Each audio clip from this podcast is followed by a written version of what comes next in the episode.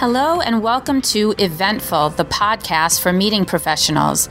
I'm your host, Lauren Edelstein with North Star Meetings Group. Eventful, the podcast, is our way of inviting you to join some of the interesting conversations we have with people in our business about topics that really should be on your radar. I look forward to hearing what you think, and please be sure to subscribe. More than a year into a global pandemic, if there's one thing meeting planners have learned, it's that connecting with at home attendees presents distinct challenges compared to a traditional in person gathering.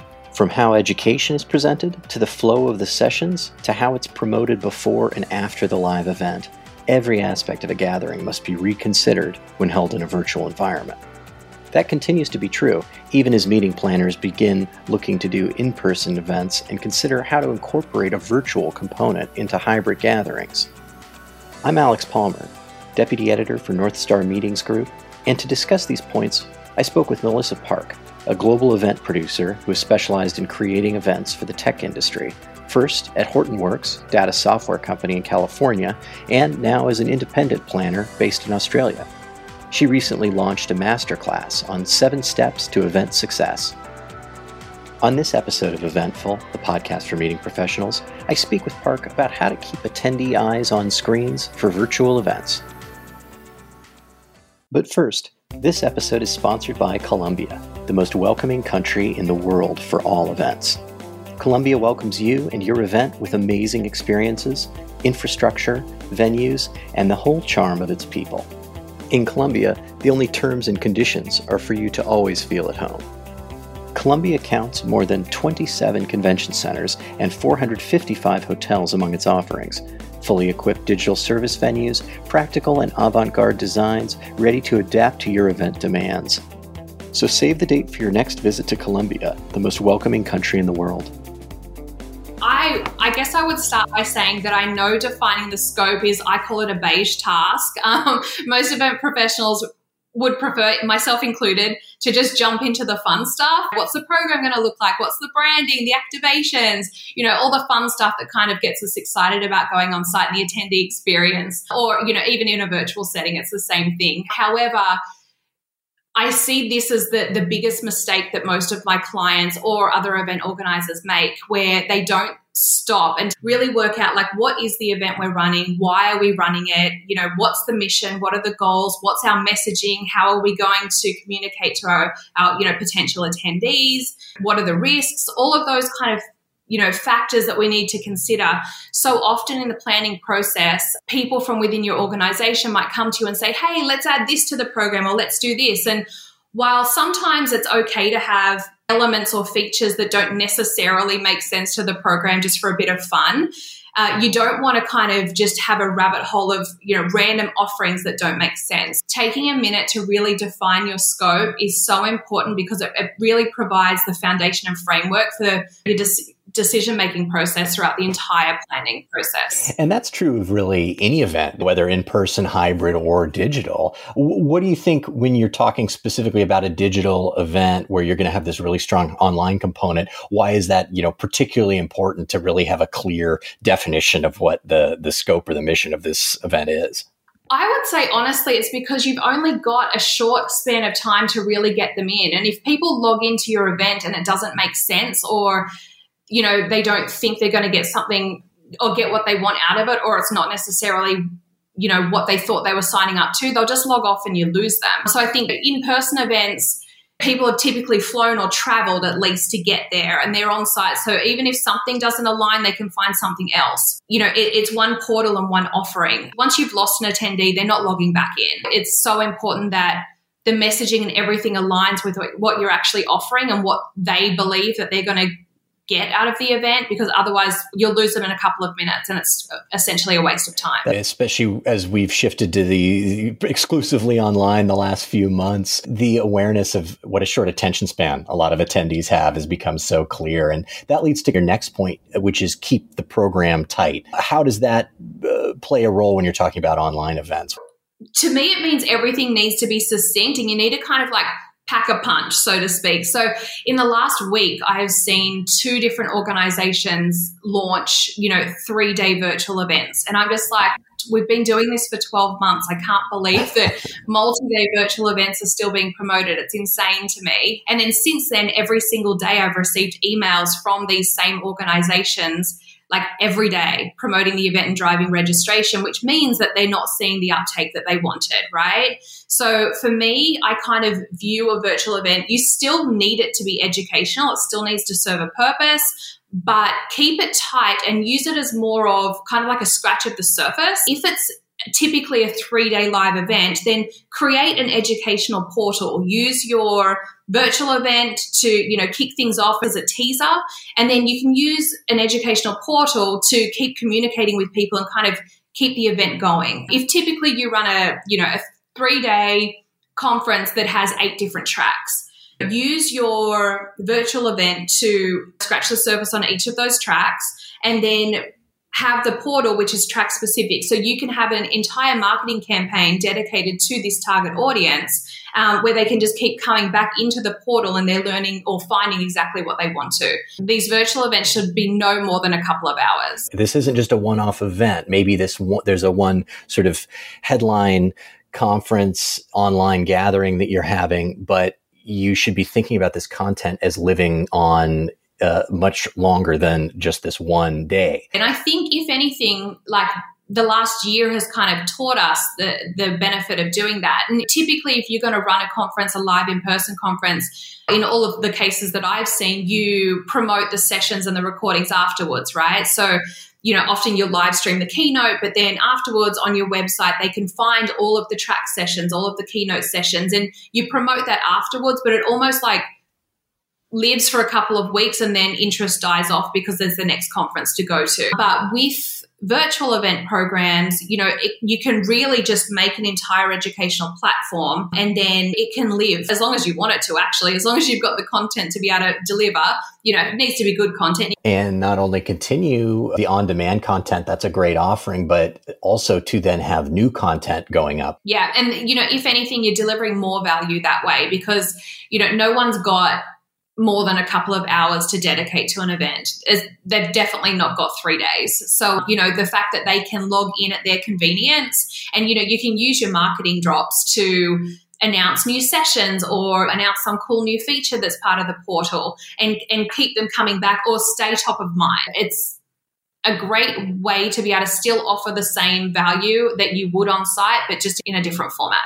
It's also a way if like if your main business is in in person or if the end goal is to get them all to your in-person event, it's also a great way to give, you know, somebody a sneak peek into what your on-site experience is going to be. If someone has a really fun virtual experience, then they know live in person is going to be a million times better. So I think it, it's great to be able to access people that normally wouldn't have the budget or might not want to risk you know, flying internationally, you know, or even domestically to go to an event, which, you know, that costs a lot for people and their companies. The virtual events or these online platforms, if done correctly, can really help promote the live in person when they can come back again. Yeah, I've heard uh, someone talking about creating FOMO for face to face in some ways. One of the other points you make in your piece is about the importance of entertainment, making sure that's a, a, a component. So, talk about maybe what you mean by that, and also what your experience, if you have you know examples of really effective uh,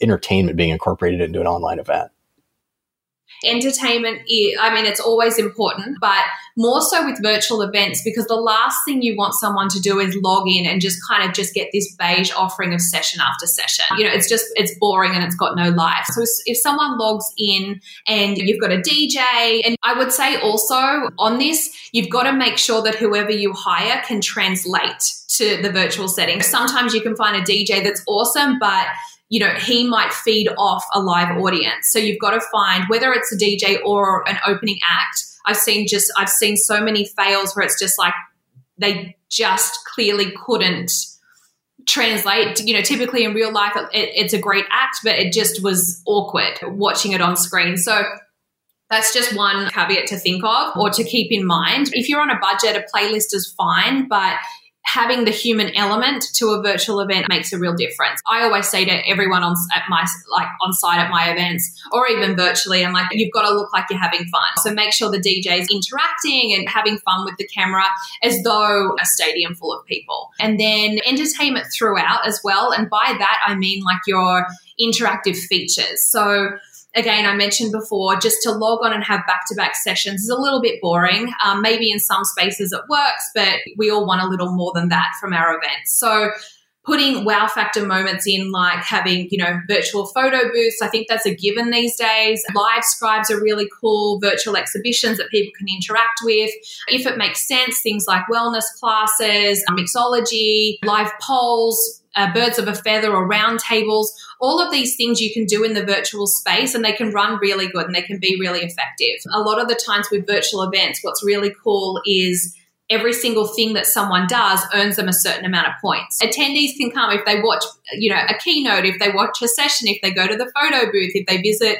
an exhibition booth, whatever it may be, like each of those activity earns activities earns them points and then they can go into an online store afterwards which is filled with branded merch and pick what they want and then that gets sent to them after so that that's really cool and that works amazingly well in in the tech space. Injecting fun throughout your program is key as long as it, it makes sense. So typically a conference um, would have multiple tracks. So if you're trying to condense that down and, and touch on each track in the conference, like within a conference setting, it, not every session is going to be relevant to every person. So you don't want them logging off. So if you can keep their attention using different interactive features, like maybe when one of the 15 minute sessions isn't of interest, they can duck into, you know, your virtual exhibition or go and have fun at the photo booth or, you know, it just kind of keeps them engaged when they might not be engaged in the specific presentation that's being delivered. Yeah, having sort of multiple ways they can connect. Exactly. Um, and that that brings up another point that you mentioned about the the importance of marketing. Where does marketing fit in? What are some particular elements to think about in your marketing when it comes to engaging people virtually? Yeah, these days everyone has Zoom fatigue and they're getting hit left, you know, from every direction with things in their inbox and invites to a million different virtual events, most of which are, free. The opportunity is endless right now. So you've really got to cut through all of that digital noise. So for me, marketing, and this is an obvious thing, but unfortunately, I, I sometimes don't see it. Everything needs to be on brand and the messaging needs to be consistent. So that's number one. And then number two is have fun with the marketing. So we know that virtual events have a high drop off rate. So for me, it's essential to send out a pre-package but tie that pre-package into to on site. So an example would be if you're having a virtual photo booth in the tech space at least engineers love like the crazy socks or a cool you know really cool designed t-shirt or you know something like that. So you can tie that in to a competition using your virtual virtual photo booth. So for me it's like a tie-in. If you're doing a mixology class then you would send the ingredients to be able to make your signature cocktail.